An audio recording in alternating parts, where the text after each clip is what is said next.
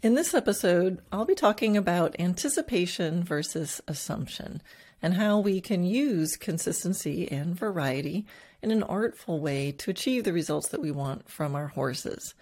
I'll also be sharing some really specific examples of exercises that you can do to create that state of readiness that's so sought after and important for our equine athletes. So here we go, episode 59 Anticipation and Assumption. Hi, I'm Karen Rolfe, and welcome to Horse Training in Harmony. This podcast is about you making progress with your horse in a way that you both can love. It's about learning how to move and be in harmony. Because, yes, you really can develop a horse to be both athletic and happy. When we show up as our best selves for our horses, our horses will show up for us. So, let's get started. Now, I'm going to be sharing an excerpt from my book called Dressage Naturally Results in Harmony. For those of you who have it and are following along, it'll be from uh, part three, the Essays for Success, starting on page 163. Now, don't worry, I'm not going to just read it, I'm going to be expanding on it as we go. So, we want our horses to be confident, right? We want to make sure that they understand what we're asking, and they can be sure themselves and bold in their responses. You know, sometimes we do want our horses to kind of complete our sentences, right? We start it and they're like, I know what to do, and they go ahead and finish. Other times, we want our horses to stay in kind of a state of ready and waiting. Sometimes it's the difference between being in moment by moment communication with your horse or doing what some people would call a trick. And I know in dressage, the the word trick is sometimes a, a considered a negative, like oh that's just a trick. well, as you guys have know know me, if you've been listening long enough, you know I like to teach some tricks. I like to teach things that the horses know absolutely. I give one cue, and they're like, I know exactly what to do, and they complete my sentence. But when, so when targeting a specific response with a horse, we can either do something again and again, putting it into kind of a muscle memory and creating an assumption, or we can sensitize it as a piece of communication. So if we want a horse to learn a pattern and always do the same thing every time, you start the pattern, you introduce the pattern, and then you'll keep doing it consistently until the horse assumes that he will always be asked to perform it in exactly this way. It's kind of like putting a quarter in a machine. You put the quarter in, and a series of events takes place, and it's uninterruptible kind of think about those uh, automatic car washes that you get into. You know, you, you jump onto the track, you hit start, and there's no going back. Sometimes, you know, there's severe tire damage if you try to go backwards. So the term muscle memory means in a way that the horse is not thinking about it anymore. Now, of course, they're thinking if they've learned something. But think about the things that you have in muscle memory. Think of the first time you rode a horse and think about now. You're not thinking about posting. Think about driving, how much attention it took in every single moment, thinking about every move you made. And now driving is very much in muscle memory. In fact, you can arrive places and you can't even remember how you got there. so that's what I mean by not thinking. It, it doesn't mean your brain you know, sometimes people talk about horses not thinking when they're in a fear mode or right brain or something like that. So I'm not really saying not thinking in that way, but they're kind of like they read the instructions, they're like, got it. I'll see you on the other side, right? Put the quarter in and they do it. So we want certain movements to get to the point where the horse doesn't have to figure it out each time. We need their minds to be free to think about other qualities, maybe concerning the way in which they're doing that movement. But there are many times when we're teaching playing with our horse that we do want their minds involved. We do want them asking questions and kind of checking in along the way. Now, uh, exercising dwell times or using dwell times is really important in the teaching stage, right? We want to teach them something and then we take a rest. We want them to be using their brains and not just their bodies like robots. This is something that I often describe as the difference between communication versus control. When I'm teaching and I'm teaching it something as a communication, there are lots of pauses. There's a cue and a pause. See what the horse does with that. And then there's a response, and then I follow up. And when they get it, I rest. And sometimes I reward. So it's very much a, a rhythm to it with empty spaces around it. When I'm controlling, or when anybody is using controlling aids, it's much more of a um, this is going to happen. We're going to put you in this little chute and it's going to happen. And I, aids will be applied to kind of make sure it happens. So we make sure that the body does what you wanted it to do. And if the brain isn't even that willing, well, we'll, we'll form some structure around that to make sure it happens so that the muscles, the body ends up doing what you wanted it to do. Maybe some of you can remember or are experiencing this now. You know, have you ever ridden a horse in a riding stable that was a school horse for real beginners? They have so many things in muscle memory and assumption. They go in the ring, they follow the horse in front of them along the rail the entire time, kind of no matter what. And this, of course, can be really useful and safe in this circumstance. The assumption is created because that's what happens every time it goes in the arena. And the horse can become mindless about it. And it actually might be a little difficult to get the horse to do anything else but that.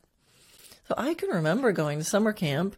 Uh, those of you on Long Island, I don't know if anybody's listening, Smoke Run Farm. Does anybody remember Smoke Run Farm? It was a day camp with horses. So, of course, I begged and insisted that I went. But they had two arenas. They had the upper arena for the advanced kids, and then they had the lower arena that was more the beginner lessons.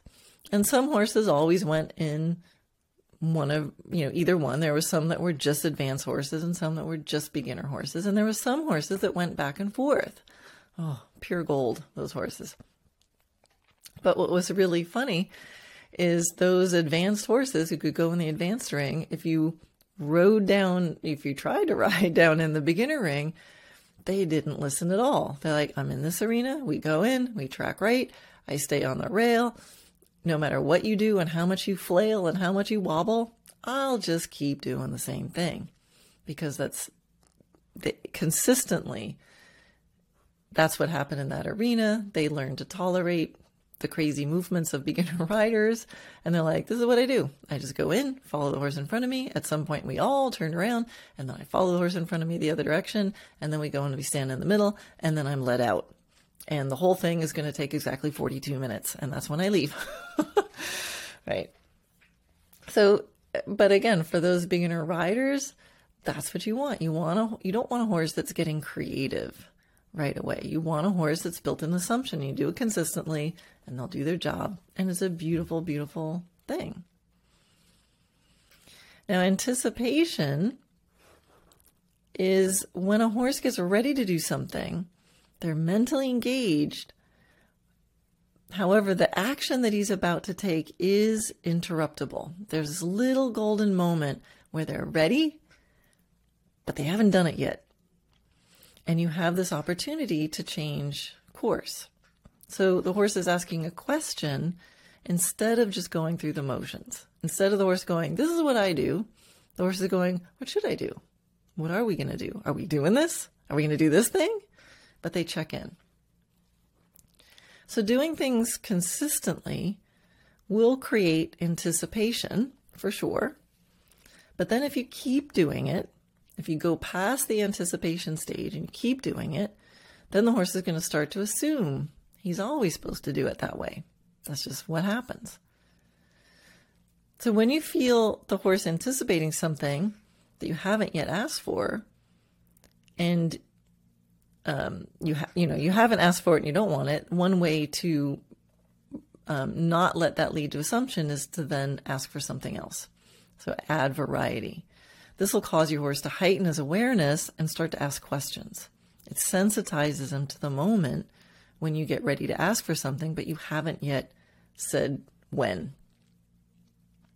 I'm ready. Are you ready? We're gonna canter now. so there's that little moment between when they know what's about to happen and when you tell them when to do it.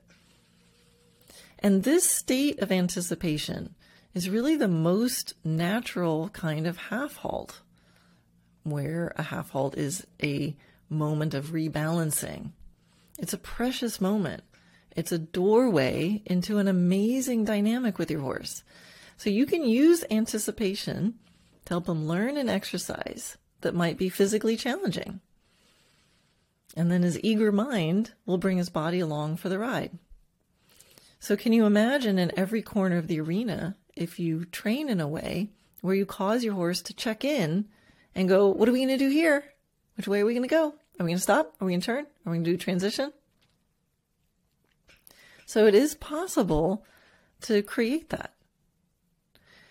This state of anticipation of ready and waiting is also a really delicate state and can be easy, easily lost if we don't take care of it. So if we use too much variety, that eager anticipation of asking questions can become anxiety. The horse is like, I have no idea what I'm going to do. Things are coming at me from left field. I thought we were doing this. And then the crazy lady goes and does this other thing. And a horse that gets um, confused like that, uh, some horses will shut down and seem bored or checked out. Other horses will get very anxious and start to get higher energy. So if you're starting to have a change in behavior horse, this is one thing to look at. This is one thing I look at. It's like, are they confused? Are they, did I get too much anticipation to too many things because I've been too random? You know, or maybe there's a change in state because I've built too many assumptions. And I didn't realize that over the last three months, I built all these assumptions. I created all these patterns because I didn't realize that I kept doing the same thing over and over again. Sometimes we're not conscious of it. We have these patterns in assumption. We go out of the barn, we turn left, we get on on exactly that fence post, and then we go for exactly this kind of a walk, and then we go into this arena, and we don't realize we've actually trained the horse that that's how things are. Things have gone into assumption. And then one day we try to change something and we get a horse who seems dull and unresponsive or obstinate or bad behavior or, you know, a whole bunch of words that I really don't use for horses because I know if something like that's happening, it's probably because I created it. So we can get um, uh, brace, we can get lack of cooperation if we've built a pattern and then we don't realize we built the assumption and then we try to change it and we wonder why the horse is so committed to doing the thing that he wants to do.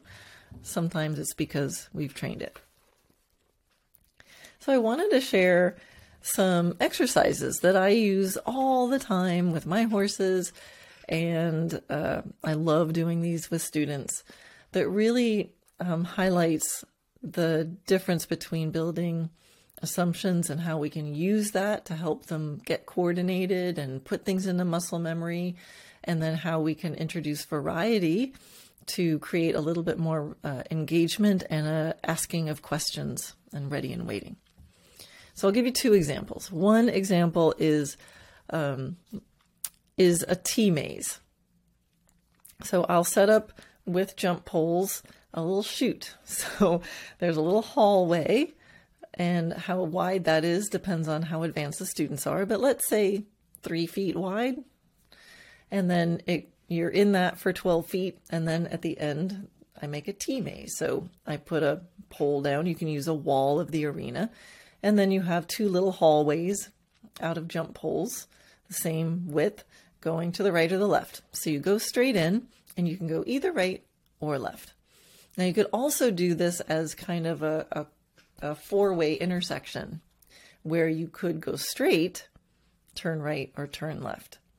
So either way, but I'm going to talk about it as a T maze just to keep the variables down here. And what I do, I'll describe what I do with students, but it's the same thing that I do with horses. So I will sit at the head of the T maze. So I see them coming towards me down the aisle. And I have them practice going in and making a corner to whichever way they want to go. Practice doing left or right hand turns until you feel like they're smooth and easy. So they come in straight and they practice turning right or left. The goal is that the horse doesn't step over any of the poles or, you know, yeah, run out, run out the fence. So they come in, turn out. So it's straight, turn front end, turn the back end straight. So it's a pretty crisp turn. Something that they have to apply themselves. They have to be paying attention. They can't just bomb through or cut the corner, or fall in with their shoulder, or drift out with their haunches or something. So I have the riders practice that until it gets good, you know, until it's smooth. The horse understands, they come in, get ready, and turn, turn straight and walk out. And most of the time, riders pick the easy side. And I notice that. So then I tell them, okay, whatever side you just got, thank your horse for that. Give them a little break. And now do the other side. And so that we spend the next block of the time consistently doing the other direction. So we were consistent with the one direction where the horse could um, anticipate, chances are we're going to turn left because the last 20 times we turn left. So we're going to turn left. And we do that to help the horse understand. If the horse understands, hey, I know what I'm going to do. I'm going to go in and I bet you we're turning left. They have the opportunity to start preparing their bodies. They know what's happening, so they can start preparing. And they get a chance to build coordination because you build coordination by doing things methodically and consistently. So we do that and then we do it on the other side. And we practice that one and we troubleshoot and we correct and we make changes in our position to try to make it work better. And we do that consistently until the horse goes, Oh, I get it. Now we're doing right hand turns. And I'll bet you anything when I come in this next time, she's going to turn right. And we do that until we make some progress and we get those turns going good enough, going well. So then when I'll ask my students, I'll say, okay, you know, who here feels like they have each turn kind of equally. Maybe it doesn't feel equal, but you can get it to happen equally. You can you can get it to function. You can get your horse to negotiate the turn in the same number of steps and not um, step out over any of the poles. So I take the ones that feel like, yeah, I can do this. Like we got a turn right and we've got a turn left. And then I have them come in and I tell them to watch me. And I'm going to um, tell them which way to turn. And I'm going to tell them kind of at the last minute. So I have them come in and I watch. And then I point my finger and that tells them which way to go. So that really heightens because the rider doesn't know which way and the horse doesn't know which way. So the rider's watching me, kind of ready and waiting. Which way am I going to go? And the horse is hopefully listening to the person because after a few turns, we realize that now it's now I'm introducing variety. If we turned once to the left, doesn't mean we're going to turn left the next time. And so, how do I decide which way I'm going to have them turn? And my secret is when they're coming in, whichever way I see them anticipating, right? So sometimes I can see the horse drift in one way, or I can see the rider thinking, oh, maybe it's going to be to the left, or maybe their core crookedness naturally gives them a propensity to turning left. Whichever way I think that they're set up to turn, I ask them to turn the opposite way. So now I'm really introducing variety. It's almost like a trick. You could think, oh, that's mean. You're asking them to do the hard thing. But remember, this is in the context of we took our time to build the skill in each direction. They raised their hand and said, Yep, I can do it in both directions. I've taken the time to be consistent using almost an assumption that consistency so the horse builds that that skill and they mentally are ready Now we're using variety. And what I like about this exercise is it creates in the student the same mental state that I want in the horse, right? Because I want the horse coming in going, which way I'm going to go, I don't know. I better keep myself in the middle. Think of a tennis player getting ready to return a serve, right? They don't just hang out on, you know, leaning on one leg. what are they doing? They've got their legs wide, they're down low, and they're kind of rocking back and forth or bouncing back and forth from leg to leg, ready to run to the right or the left.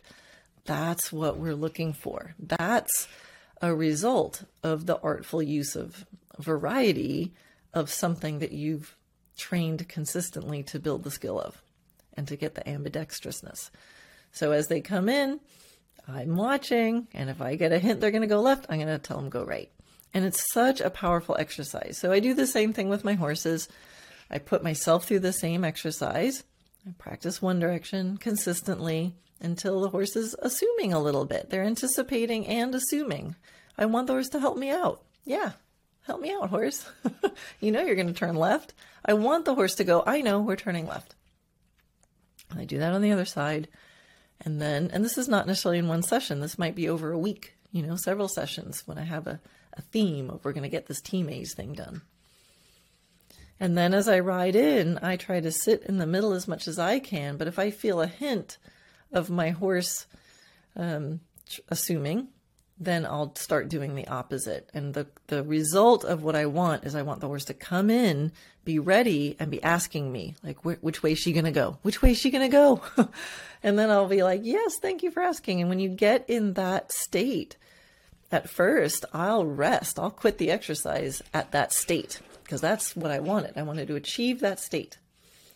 Then later, if I'm able to easily achieve that state, during sessions, now I can play with being in that state and practice that exercise for longer and longer. And then I'm really building their agility and their coordination and their strength and their stamina and things like that. Just like a tennis player, I'm going to practice doing serves, go over to the right, over to the left, over to the left, over to the right, and build those muscles. But with horses, we have to preserve that mental emotional state. And when I feel them come in and kind of do a little You'll feel it when you try this exercise. Think of that tennis player ready to return the serve. If you're trotting into that T maze and you'll feel your horse kind of do this little right or left, right or left, right or left, and they kind of check in, oh, big reward for that because they're asking you, which one do I do? So I'm going to give you one more exercise just as another example of playing with this sort of thing. And this is where um, I'll do it with transitions. And again, I'll explain it as if I'm teaching a student through this. And then, of course, you can do it on your own. And I do it with my horses on my own. But let's say uh, we're going to be at a trot on a circle, and I want to uh, achieve a better state of readiness at the trot uh, and better transitions. So I might, you know, how do I know a trot is good? Well, it has a lot of adjectives that I like and it functions well, right? It's called working gaits because stuff works. And what do we do? Well, we can test transitions. How well do my transitions work? So, in other words, that's a nice trot. Great. Is it a nice trot to go forever? Is it also a nice trot to be able to do a good walk transition from? And is it also a nice trot to be able to do a canter transition from? Sometimes when we're training, those are three different trots. We have the trot that we could sustain forever. We have the trot that we could get a good walk transition from. And then we have a different trot that we can get good canter transitions from. But ultimately, the best trot is the trot that we feel at the same moment able to sustain forever while able to instantly do an excellent walk transition and instantly ready to do an excellent canter transition. All that's all the same trot. So here's a way to use consistency and variety to develop that state of readiness. So you're on the circle, and you can do this at a marker or just by feel. So either way. But you spend your time, you get the trot that you like, you spend your time trying to find that sweet spot and like, okay, there's my trot. Got it, got it, got it. Then you start thinking to yourself, do I feel ready to walk? And you Ask yourself that first, and then you attempt it. Yeah, I feel ready to walk. Okay, good. Let's try it. and we do the walk transition and we play to get the good walk that we want. And when we're ready, then we go back to the trot and we review. How did that go? Were we really ready? What did we have to, well, what are we going to do differently next time? So we consistently do trot to walk transitions until we can be, until the horse can be pretty sure we're going to be doing a walk transition from the trot. That's what we're doing. And you can be um, also consistent in your ability to predict. I think I feel ready for a walk. Let's ask, yep, I was ready. So, this is to develop your feel also. We're going to do it consistently. You and the horse can assume we're going to be doing trot walk transitions. Let's use that anticipation onto the edge of assumption for a moment so the horse is helping you. They're not going off and bombing around at the trot because they know they're about to do a walk transition.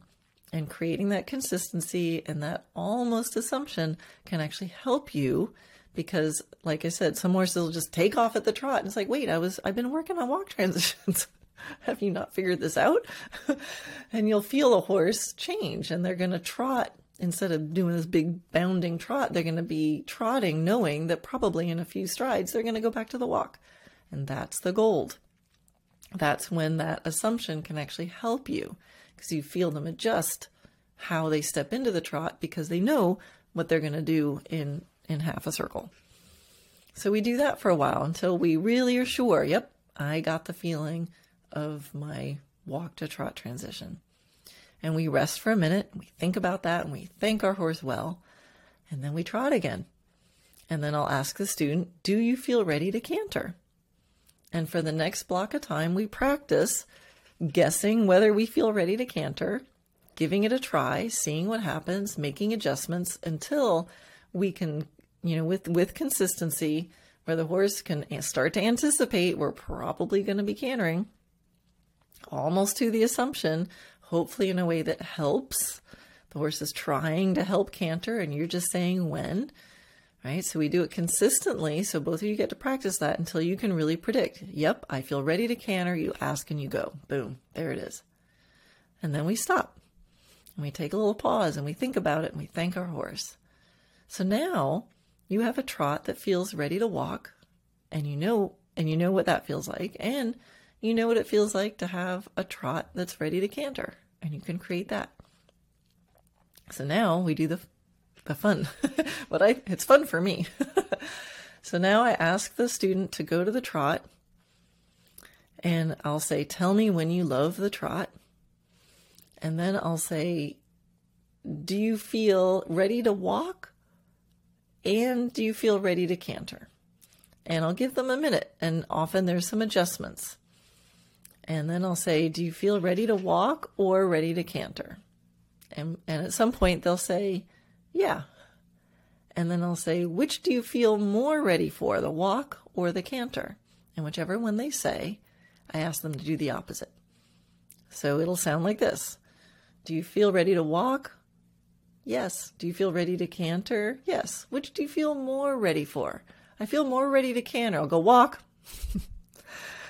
and they have to make an adjustment, right? So it again, it feels a little bit like a trick. But remember where it came from. It came from proving to ourselves that we had the walk transition, we had the canter transition. Now we're going to go out of assumption and consistency and we're going to introduce variety that creates engagement, mental engagement, and physical engagement. And we want to achieve a state of anticipation, but not assumption.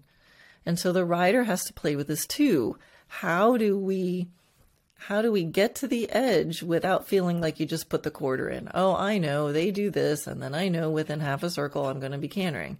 How do we get right up to the edge? You you got the you got the quarter hovering in the machine slot, but it doesn't know which slot it's going in. It knows it's going to be one of those two, and hopefully the horse is getting this trot, and you're riding this trot where you've captured the ready part, the part that where they feel ready, and then you could do either one. And the best way to practice that is by doing the one that you don't feel ready for.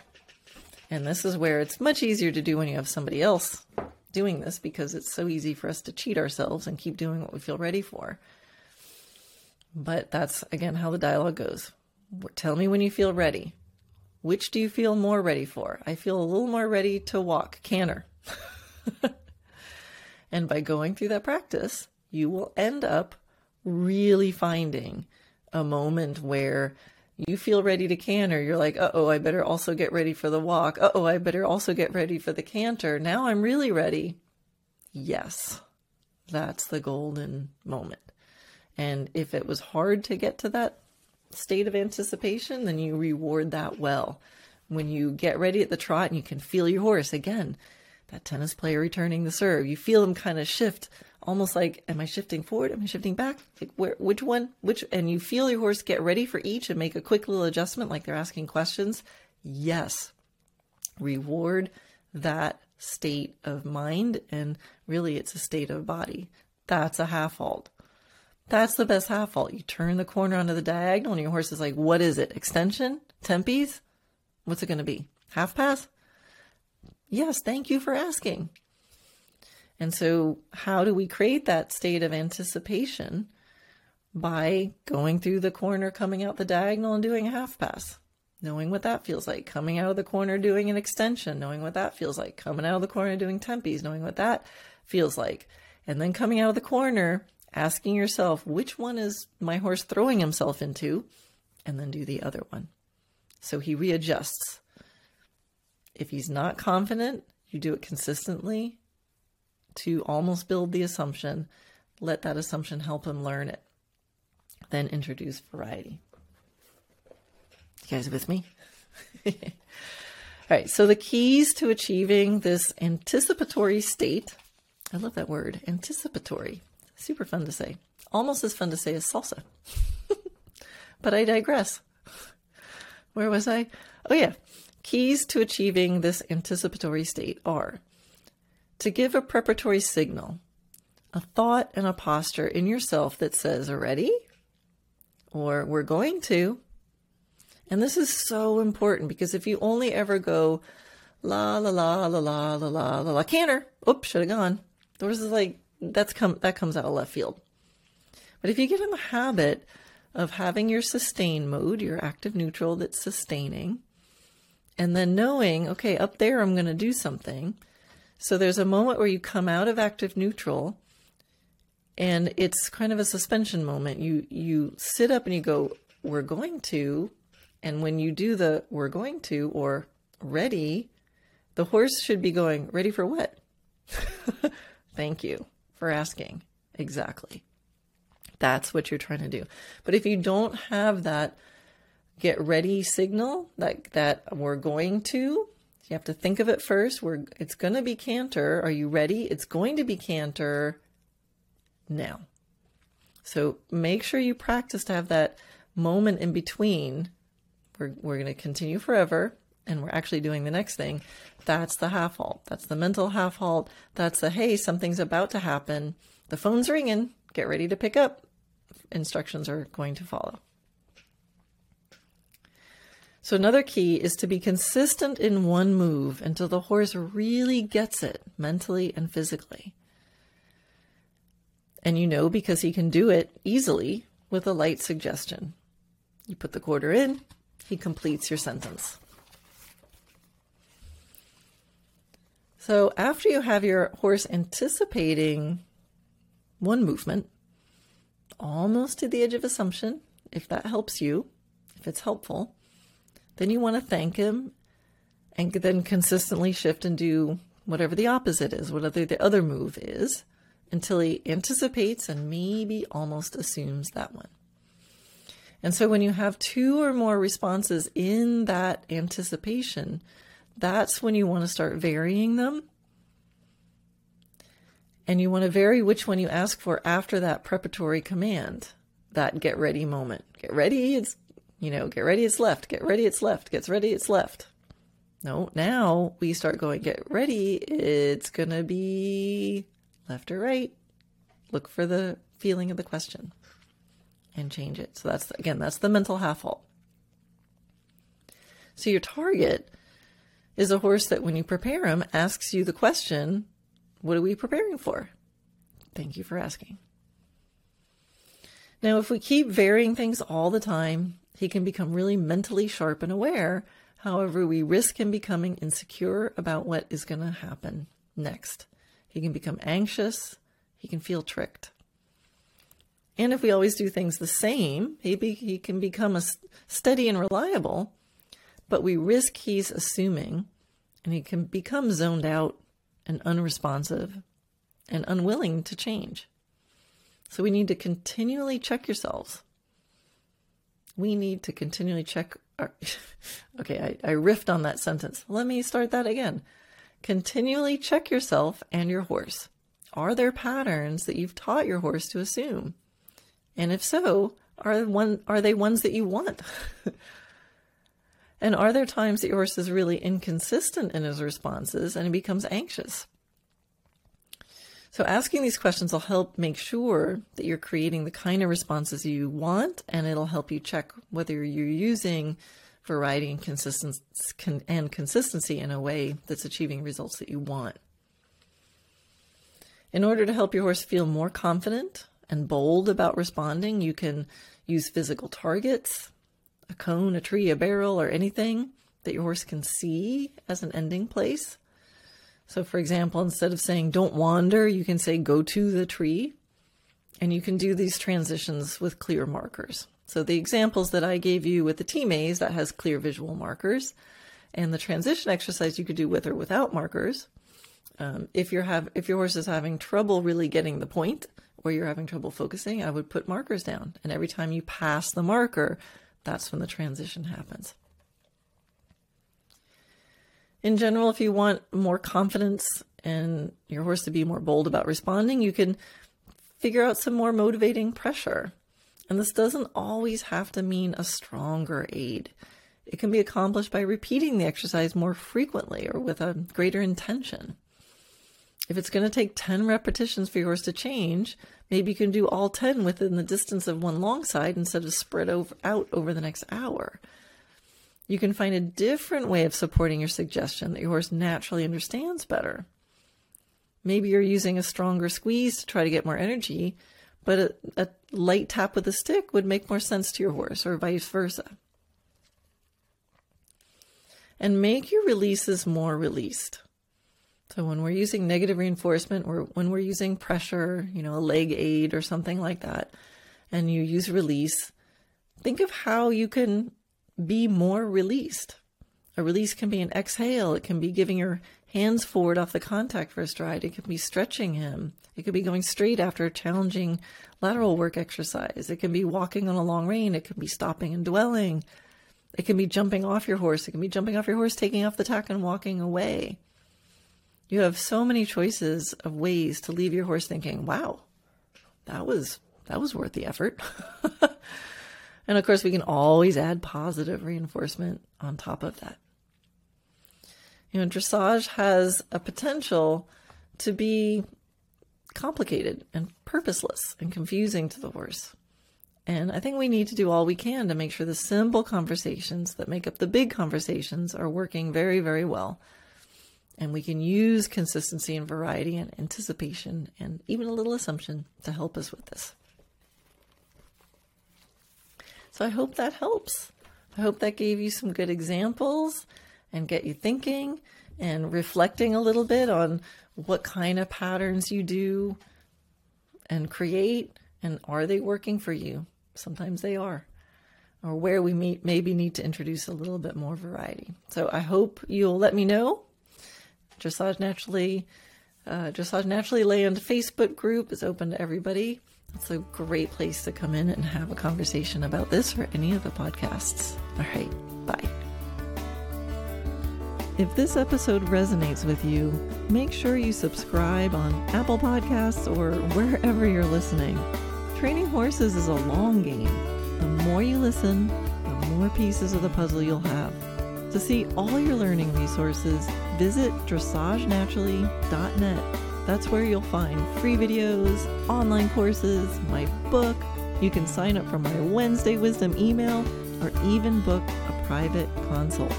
Most of all, remember, you got this. never underestimate the possibility for things to improve in ways you cannot yet imagine. Till next time, love your horse, move in harmony, and enjoy the process.